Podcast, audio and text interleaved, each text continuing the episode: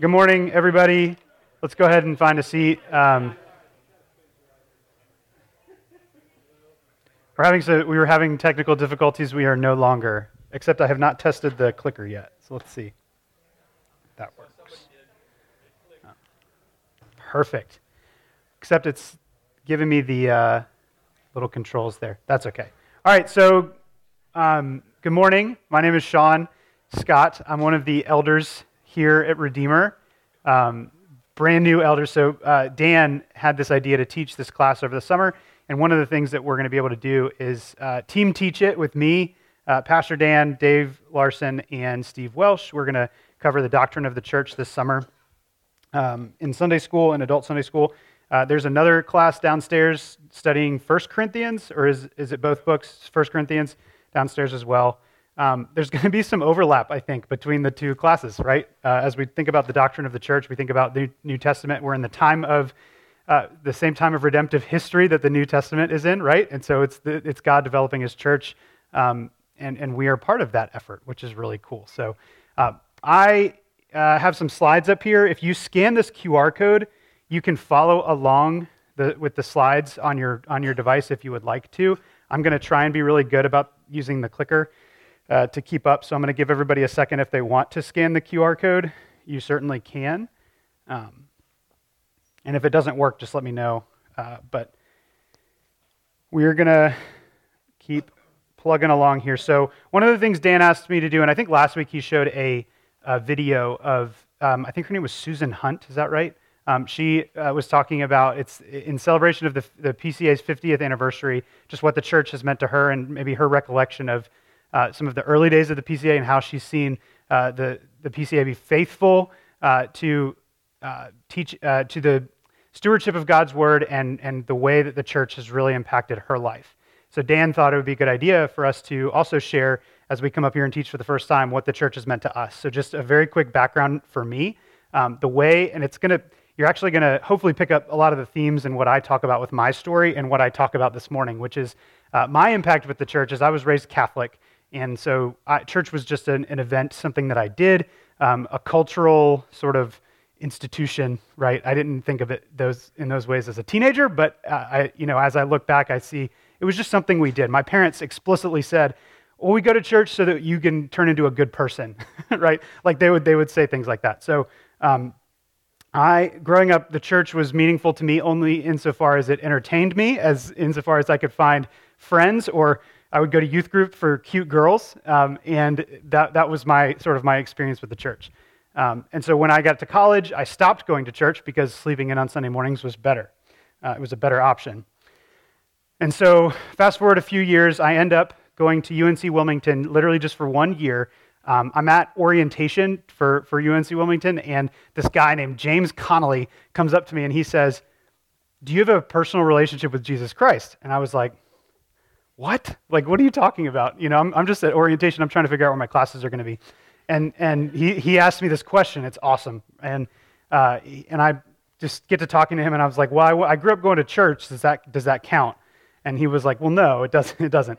So fast forward again, two more months. I'm moving into UNC Wilmington, and I pull up into the parking lot where, my, uh, where I'm going to be living. I, I start to unload my car, and who shows up? James Connolly with a big uh, like dumpster thing. You know, he was just part of a, um, his church's ministry to help college students move into their housing. Um, the next, it's a Saturday, and so the next morning he actually shows up and he picks me up and takes me to church. He takes me to Port City uh, Community Church down in Wilmington. I don't know how, if anybody's familiar with that church, but through that church, I get plugged into a small group right? They have a big um, event that first weekend of the semester where they're trying to get students plugged in and really um, engaged with the life of the church. And I get, I get plugged into a small group with these guys named Javi and Drew. Um, between James, Javi, and Drew, I really am thankful that the Lord has like put them in my life because they're, you know, the Lord worked through people to bring me to a church that um, believed in uh, Scripture as the inerrant Word of God, as Jesus is the Son of God who died uh, for, for us so that we would uh, be brought back into relationship with God. And Javi and Drew, among, uh, among others in my, the small group that I joined, really sat with me and helped me understand some of the distinctions between What, do, what did I grow up sort of professing and believing as, as, uh, as someone who attended Catholic Church versus what does their church believe and why? Um, fast forward even more, I come back to Raleigh after a year of being down in Wilmington. I took a job. I was working at the YMCA as a camp director, and um, I started dating uh, Julie, right? And so this is so embarrassing. But my first time visiting Redeemer was back in 2013. I looked that up this morning, which is kind of crazy. It's been like 10 years, literally 10 years, uh, since the first time that I visited Redeemer. And the only reason I came here in the first place, I'm just telling on myself, is because I wanted to impress Julie and her parents, who are sitting right back here in the back. Um, so, uh, so I'm thankful. I'm so thankful that God has put people in my life that have brought me into the church. I don't have the same nice story that Susan Hunt had last week about the PCA. I, I just I see how the Lord has clearly worked through people, um, and that's really I keep saying that, and I'm using people's names because I think that people matter to God, and so I want to use their names and tell you about them because I think the Lord clearly works through people. Um, so I start dating Julie, and then I start getting to know Brad, uh, who was our former associate pastor. And the reason was he was like, "Who's this guy that's dating Julie?" And loads of skepticism abounds in, in Redeemer at this point. They're like, "Who is this guy?" Julie has taught many of uh, the kids here who have now grown up and are like teenagers and um, babysat them and all, all that stuff, right? So she's beloved here, and, and Brad is like, "Who is this guy?" I'd have to get to know him, and and so I get to know Brad a little bit, and Brad helps me to understand some of even even sort of further what it means to be Reformed, Presbyterian, things like that. And he sat with me very patiently as I read this book called Enduring Community. Um, and we met like every month, we would discuss a different chapter of this book. I am borrowing heavily from this book. I do not claim any of these ideas this morning to be mine. Um, I am borrowing, borrowing very heavily from this book. It's a book written by Brian Habig and Les Newsom, who have uh, roots in RUF, I'm not sure. I think both are pastors now um, in, in PCA churches. But uh, this is an excellent book. Uh, it was an excellent book for me because it really helped unpack uh, what is the value, what is the value of the church beyond just a place you go and a thing that you do, right? Um, it, what, is, what does it mean to be part of a church? So that's my story. I, I ended up, you know, getting a job here. I worked here as the student ministry, uh, first the student ministry assistant, and then the student ministry director um, for let's see, five years, I think, total. Um, and then I moved on to a different uh, vocation, um, but now I'm here as an elder, and it's just, if, if I think about 10 years ago when I first visited to now, um, it's so clear to me that all of the things I'm going to talk about this morning are true. And this is how God works. And this is um, the, the, fact that God was at work in my life to bring me uh, not only to, to saving faith, but also to a, to a community like this uh, to a church like this, um, I'm incredibly thankful. And my life should be a testimony to a lot of the things that, that I'm going to talk about this morning. So, what are we studying? This is the, I think the joke was this is like a Puritan title because uh, it's so long. Learning to love the glorious bride of Christ, the, the neglected doctrine of the church. So, let's review. The goal of this class is, in particular, to awaken and or deepen your love for the church, which is the bride of Christ. More on that later this morning to deepen your love for the bridegroom, Jesus, who loves his bride. So, not only should we love, learn to love the church, but we should learn to love uh, the bridegroom, who is Jesus, who loves his church deeply and with great affection. And then to embrace the privilege of being part of the church. Again, more on this later. I wanted to review these goals because they're going to come. Uh, they're going to come full circle in the things that I'm going to talk about this morning. So, we have this working definition here. The church is all of God's elect, the one holy, universal, and apostolic people of God gathered together in a visible organization. So we had this, uh, Dan gave us this, picture, this list of images last week.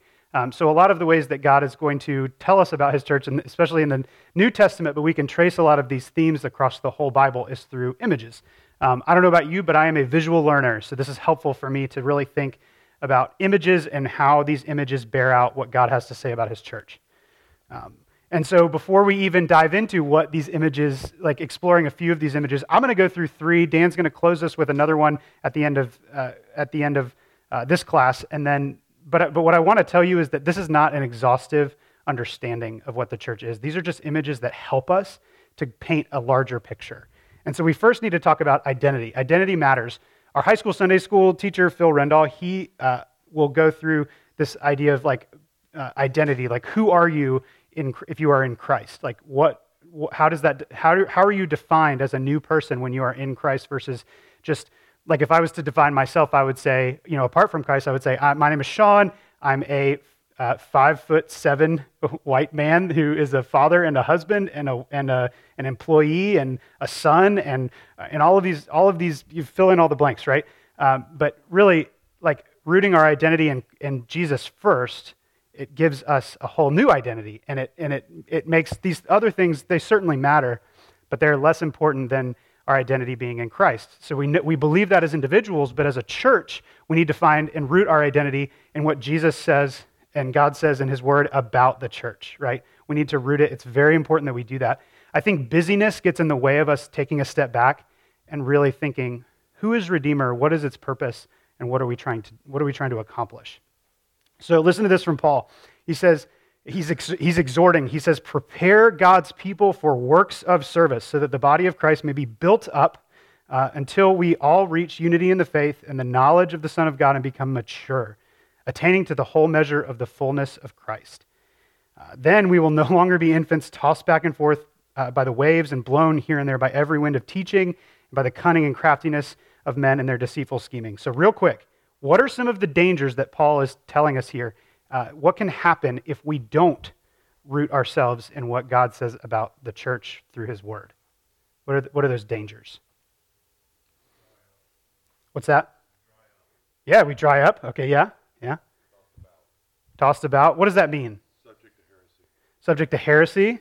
Cultural influence, sure. Anything else? Easily swayed. Easily swayed. Yes, yes.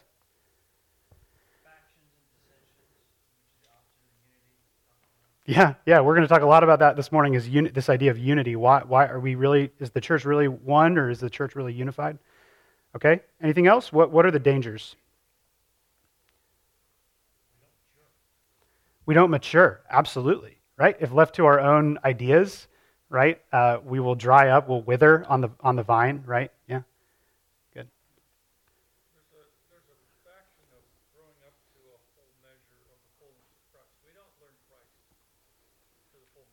Mm, mm. Yeah. All right, the first image that we're going to talk about is this idea of the, oh yeah, go ahead. Okay.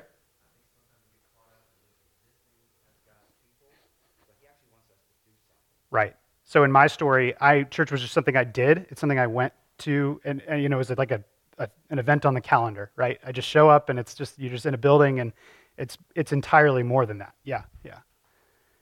Okay? Um, we're gonna, so we're to dive into a few of these images this morning. I'm to cover building, um, body, and bride. So the church is a building, the church is a body, the church is a bride. I just said church is not a building. So what, is, what does that mean? Cliffhanger? Here we go. Let's talk about it. So Paul uh, says again in Ephesians, you are no longer foreigners and aliens, but fellow citizens with God's people and members of God's household built on the foundation of the apostles and prophets with Christ Jesus himself as the chief cornerstone. In him, the whole building is joined together and rises to become a holy temple in the Lord. And in him, you too are being built together to become a dwelling in which God lives by his Spirit. Um, so, this idea of building, church as a building, well, it's not the physical building, right? Like we see that very clearly. It says, uh, citizens with God's people and members of God's household. So, household, God's house, we might think church building. But really, what that means is that it's a collection of living stones, right? Our whole building campaign, we just built a building, and I think we grew in the midst of that building campaign, which tells me that the church is not a building, it's in fact the people and being rooted in, in Christ and being and living out of that reality. Uh, that because God's plan is to um, build living stones on top of the foundation, which is Jesus, on top of the work of the prophet or of the apostles, right? That, that came before us, uh, and, and, and, and knit us together as a structure that He is going to raise up and grow. What does it say? Uh, rise to become a holy temple in the Lord. And in Him, uh, to you too are being built together to become a dwelling in which God lives by His Spirit. God, uh, I mean, think about the Old Testament, right? like the uh, the, what are the what are the when you think of uh, church as a building or the history of God in buildings, what's the first thing that comes to mind? The tabernacle, the temple, maybe even the ark of the covenant, right? Like a physical uh, place where God was present, right? But what this is saying is like God's desire always has been to be to dwell amongst His people, right? Think about the garden when we when humanity fell. The, what was the punishment? Separation from God, right? They were banished from the presence of the Lord, right? But God's plan from the beginning was, and his desire, is to be with his people. Um, so listen to this from Jeremiah. He says, Men will no longer say, the ark of the covenant of the Lord. It will never uh, enter their minds or be remembered. It will not be missed, nor will another one be made. If you read about how the ark, what the ark would have looked like, or if you look at the pictures, it's an impressive uh, thing, right? It's an impressive object. Um, but what he, Jeremiah is saying, like, that's not that's not the point, right? That's not how God is not going to just continue to build uh, bigger and bigger like temples and, and, and dwell there. He's going to dwell in the hearts of his people. Um, this is an ancient idea. This is not something that is brand new to the to the New Testament, right? Um, and then realized in Acts 2. So when the, when the Spirit comes, uh, the, the Spirit dwells in us, right? The glory of the Lord dwells in us. Uh, we are knit together uh, because God is at work within each of us and within us collectively. And then Paul keeps, he addresses it again in 1 Timothy. Listen to this. He says, I am writing to you, uh, to you these instructions so that if I am delayed, you will uh, know how people ought to conduct themselves in God's household, which is the church of the living God, the pillar and foundation of truth. Who, who of you, if that are parents, or maybe your parent, you experienced this with your parents, but would say something along the lines of like, uh, you know, what, if you're going to live in, in my house under my roof, who, who has ever started a, a, phrase like that, right? Or heard that said before, right? Um, well, Paul is saying, I'm writing to you these instructions so that, and you could, you could hear that as, when, if you're living under my roof and my walls, then blah, blah, you know, whatever, fill in the blank. The important part is what happens after that, that, start, that strong start to the statement, right?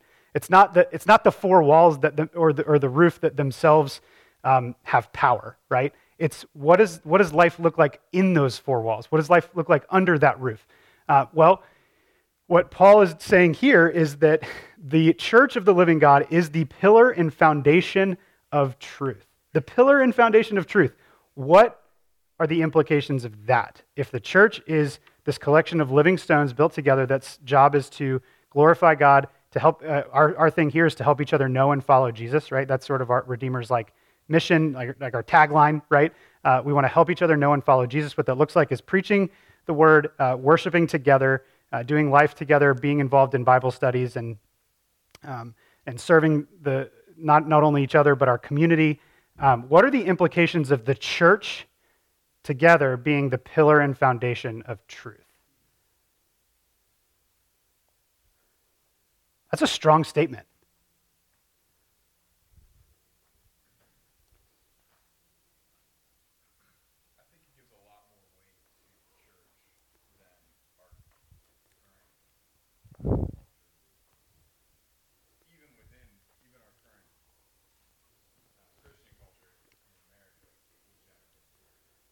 Okay?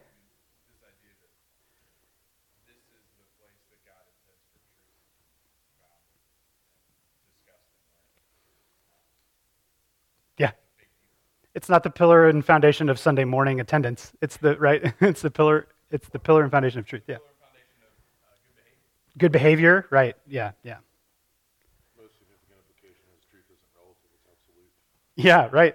yeah. This is the organization that God placed as a cultural change agent to inform the culture. Yes, yeah. Ooh, I want to get that on like a bumper sticker or something. Um, that, was, that was really good. Um, so the implications are that, yeah, that truth is something that we can know, right? Uh, that the place to find that is among other living stones, among other believers, right, that are being built up, um, not only, not just through, uh, not just through mere attendance, but engaging in the Word together, uh, living together. I mean, in before sin even enters the world, God said is it's not good for man to be alone, right? Um, and so we know that doing this together, being uh, joined living stones t- together, um, through that we can share the truth with one another. We can preach the truth on, you know, uh, when we from from the pulpit. on Sunday mornings, and then and then hopefully help each other live out of that truth. Yeah. I think the other thing that I see there is pillar and foundation of truth. And you on the slide before, and we all know that we are the church. It's not a building. It's not necessarily a place. It's the people, as you spoke earlier. And so it is incumbent upon those people to be in the Word to know the truth, Mm. because that is the foundation and pillar of the truth. Yeah, and and Redeemer has its faults. Uh, I'm not. We're not under any delusion that our church is is perfect, right? But what I will say is that for us to have gone through a building campaign where we build this brand new building that looks really pretty and nice and new, whatever, um, that would not have gone as well as it did if we did not cling to the fact that the church's job was not to build buildings, right? If we were rooted in our ability to build a building and fill the seats, that building campaign would have gone way worse than it did, right? Almost without fail. Like building campaigns are up there in the top, I'm sure in the top five of like why churches struggle, right? And we get to we get to wonder out loud, Lord, why why were you so faithful, and why why did our church main, you know maintain and, and, not, and not just maintain but grow in the midst of this building campaign? Well, it's because we visited this idea of what is the building, right? The building is the people inside of the building, right? Right? That's the that was the whole um, idea. Yeah, I want to make a comment. Sure. Pillar and foundation comment. You know, um, you can't build anything if you don't have a solid foundation. Mm. It, will not stand. It will fall down. And and so when Paul uses the words pillar and foundation of truth, the church, the church becomes the place where you can you build through Christ a life that you can know that it's going to be solid, as Mhm. opposed to the winds and the waves that are out there in the culture that we live in.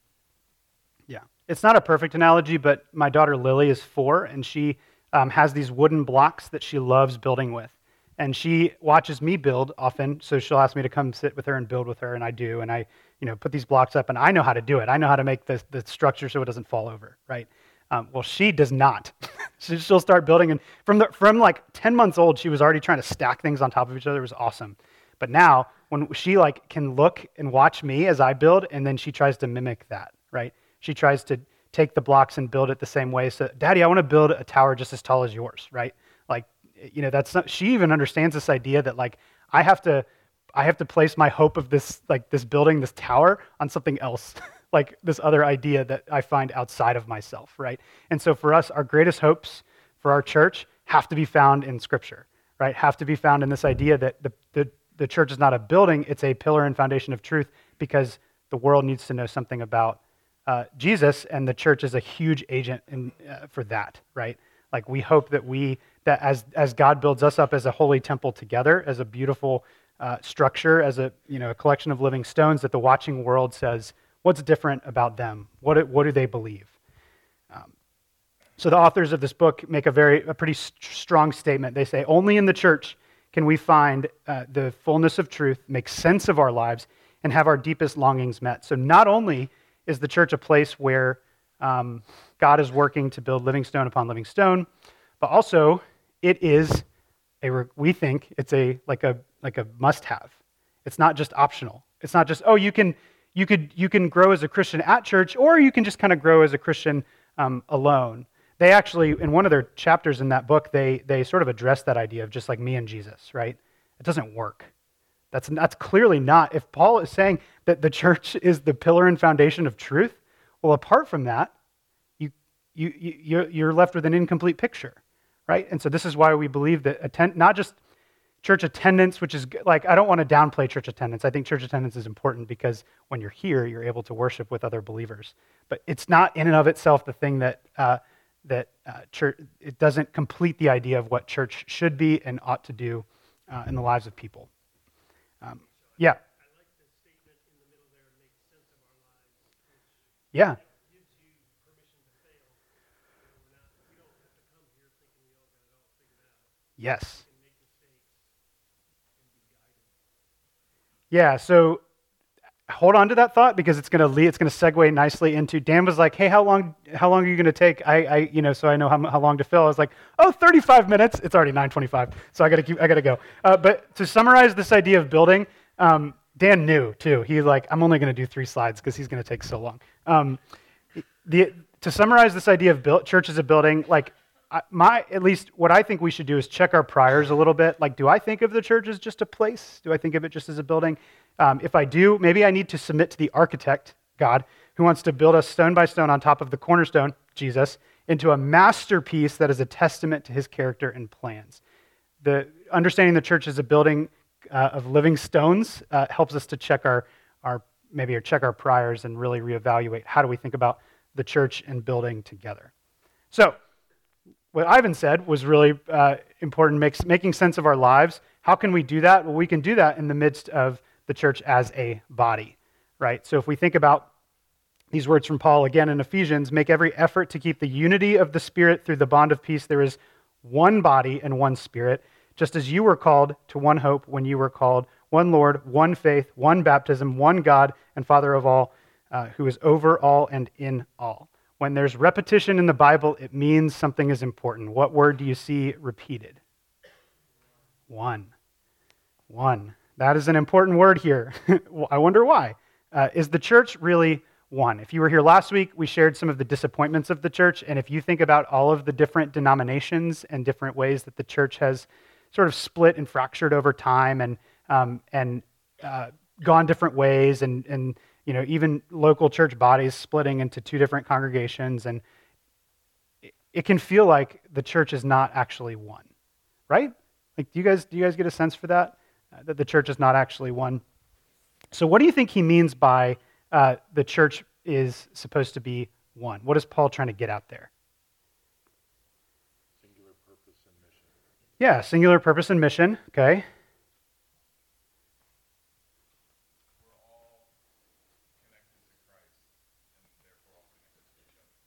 And is Redeemer's Christ different from Southbridge's Christ?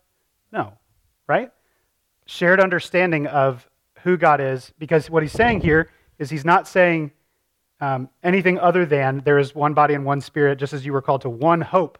There is one hope, right? The, um, we're going to get, I'm, I'm, trying not to jump too far ahead, but like we're going to get into uh, being unified in, the, in, in, under, in our understanding of who God is, who Jesus is, what the Word of God is, like these really important tier one uh, beliefs. That doesn't mean that every church has to look exactly the same, right? But it's very, very, very important, crucial uh, to, to share these uh, uh, purpose and uh, mission, right? It's, it's, it's crucial to, to do that. Otherwise, we will, again, wither and, and fail because, and, and divide and, and be subject to our, our ideas of what, of what church is, not God's idea of what church is. Um, so, other examples of pleas for unity in this one hope, this one faith, uh, uh, by understanding this one God. Um, think about uh, the high priestly prayer. Jesus says, uh, that they all may, may, be one, Father, just as, uh, just as you, Father, are in me and I in you, that they may be in us, so that the world may believe that you have sent me. So if we look at the, just this uh, statement, I don't, I wish I had time to like do more of the context. Go, re- I mean, if you haven't read the high priestly prayer in a while, go read it. Jesus' heart is just on display, right? And he's saying that they may all be one, and then look at the end, uh, so the world may believe that you have sent me, right? So, what did I just say? I talked about how, as the watching world, if they see us as a building of living stones that is uh, trying to love God, love others, and serve well, um, we're unified in that purpose, even though we might do things differently. And in fact, it's good that we do things differently, right? Because, the, because not all of us were made as little like robots, right? That, that you know, that, that's, not, that's not a biblical picture of who we are. Being unified doesn't mean that we're uniform. And then Paul in 1 Corinthians 1:13, is Christ divided? No, there is one body and one spirit, one Lord, one God and Father of all. Paul is writing to a diverse group of churches in his letters, right? He's not telling them, and he tells them different things, right? He doesn't have the same exact advice for all of them, but all of his uh, letters are rooted in the same truth about Jesus, right? Like, yeah, go ahead.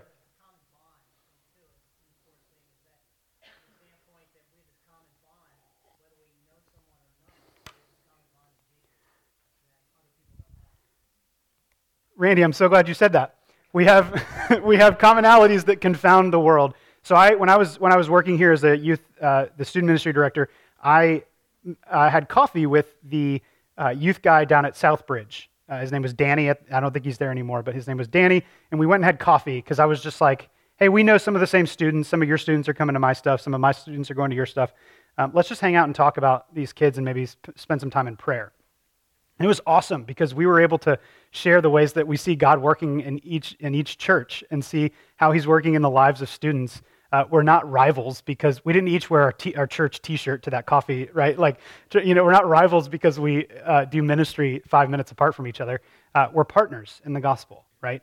Um, this partnership confounds our uh, confounds a watching world who would say, why, like, why would you, why would these two churches be friends, right? It doesn't make any sense, um, right? But we have commonalities that confound the world. So think about the person that you have the most in common with, either in your workplace, maybe one of your friends. You guys share a lot of the same interests, um, but you're a believer and they're not.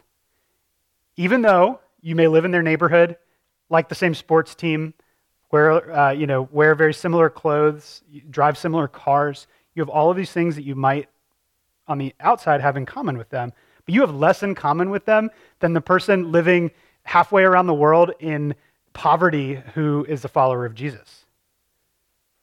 Do you believe that?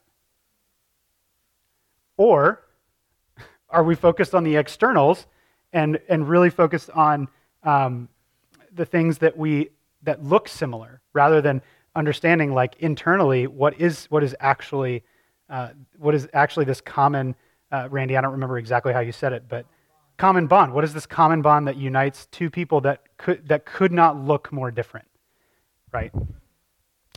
Um, for our body to be unified, we need to live out of the reality. This is again from the book. He says they say for the for our body to be unified, we need to live out of the uh, reality that we see each other as having everything in common, even though we are all image bearers who look and do things differently. This helps us to look at a, bro- a brother or sister in Christ and, and not wonder, why don't, they, why don't they read their Bible the same way I do? Why don't they dress the same way I do? I don't know, whatever it might be, fill in the blank. It helps us to, to take a step back and say, no, they're an image bearer that God has uh, chosen for himself, right? That gives them inherent dignity and value because they bear the image of the, of the creator of the universe. How can, they part, how can I partner with them for the sake of the gospel? How can I learn from them for the sake of uh, the, the church and, and more people coming to know and follow Jesus? So, what prevents us from doing that? What prevents us from living out of the reality that uh, seeing each other uh, that's having everything in common? Pride, yeah? We're not grounded in the shared core and we don't prioritize them. We don't prioritize. Yeah, I like that. We don't prioritize them. I said at the beginning, sort of busyness help, like prevents us from really diving deep into um, uh, maybe some of these ideas that we just show we, we show up to church as a habit but we don't necessarily wonder like what do i actually think about church? What prevents us from seeing others as having everything in common with us? Um, i think like busyness pride uh, loads of other things. Let me move a little quickly here. Uh, so our body is unified but not uniform. So one of the mo- more uh, famous uh, passages in the bible related to the body is from where does anyone know where I'm going with this? 1 Corinthians 12, right?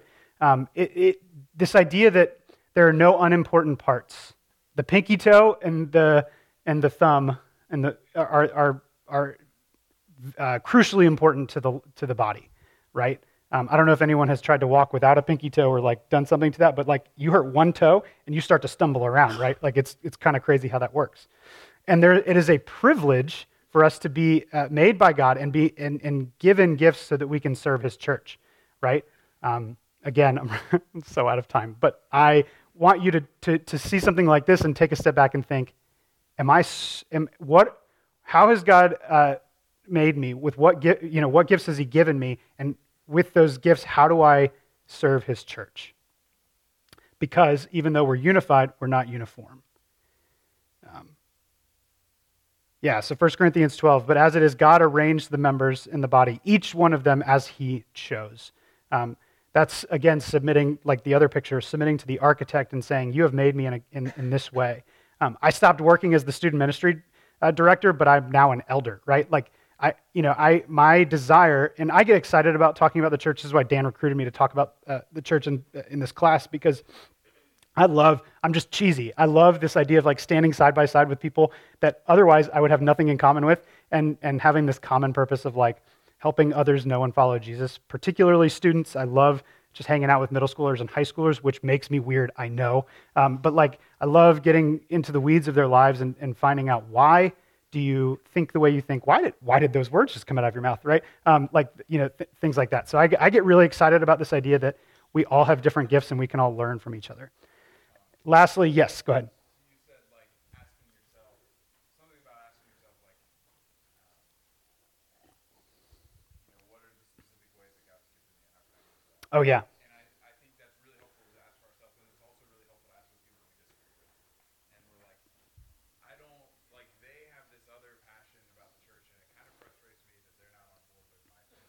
Like maybe maybe they're just a different part of the body, and we should be asking like, how did God give them? How are they serving the church? And and not how can I convince them to hop on board with my thing, Hmm. but how can I enable them to serve where God has given them a passion and gift to serve? You know. Yeah. Could you briefly repeat that for the podcast? That, uh, Michael, If going forward, all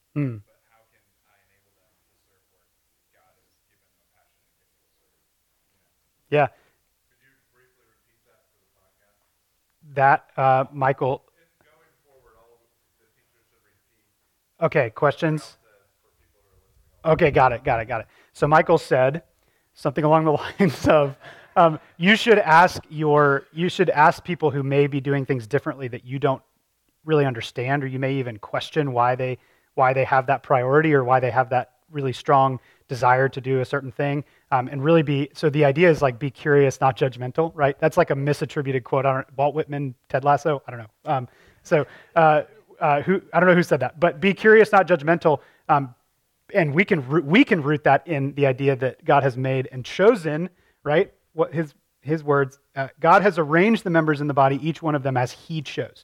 So being curious about them is being curious about what God is doing in their life. Yeah. Super quick.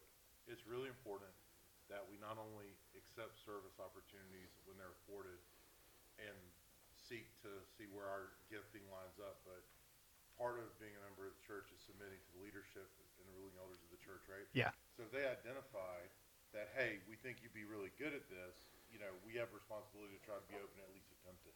And I think Mm. that's lost a lot when people join up. They, they Mm. think there's, a, there's more choice than maybe there is, Mm, right? mhm.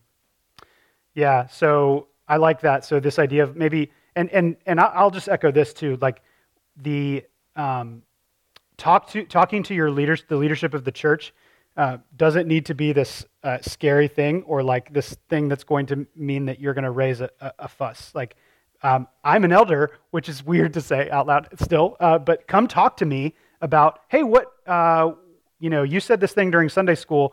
Um, tell me more about that. Uh, or, hey, why are we doing this thing the way that we're doing it? I want to talk to you about that. I, I want to have that conversation. I think it's better when we are in open conversation, honest conversation. We have so much in common uh, that that just transcends our daily like external lives uh, that we should be able to have these conversations without uh, without stress. Like there's grace upon grace for to have these conversations. Um, lastly, this picture of uh, the church as bride. So, uh, building, living stone upon living stone, body. We're unified but not uniform. We have diff- God has made us differently so that we can serve His His uh, His body differently and the and the world differently. Uh, and then bride. As a bridegroom rejoices over his bride, so will God rejoice over you. This is from Isaiah, and we're just going to do a really quick tour of the Bible. Um, husbands, love your wives just as Christ loved the church and gave himself up for her to make her holy. Uh, and then in 2 Corinthians, I am jealous for you with a godly jealousy. I promised you to one husband, to Christ. And then Revelation 19, history culminates with this marriage supper of the Lamb. So, this idea of us, of, of the church as the bride and Jesus as the bridegroom, has loads of implications. The, uh, see, how should this, how should this like honeymoon affection that Jesus has for us impact our view of the church?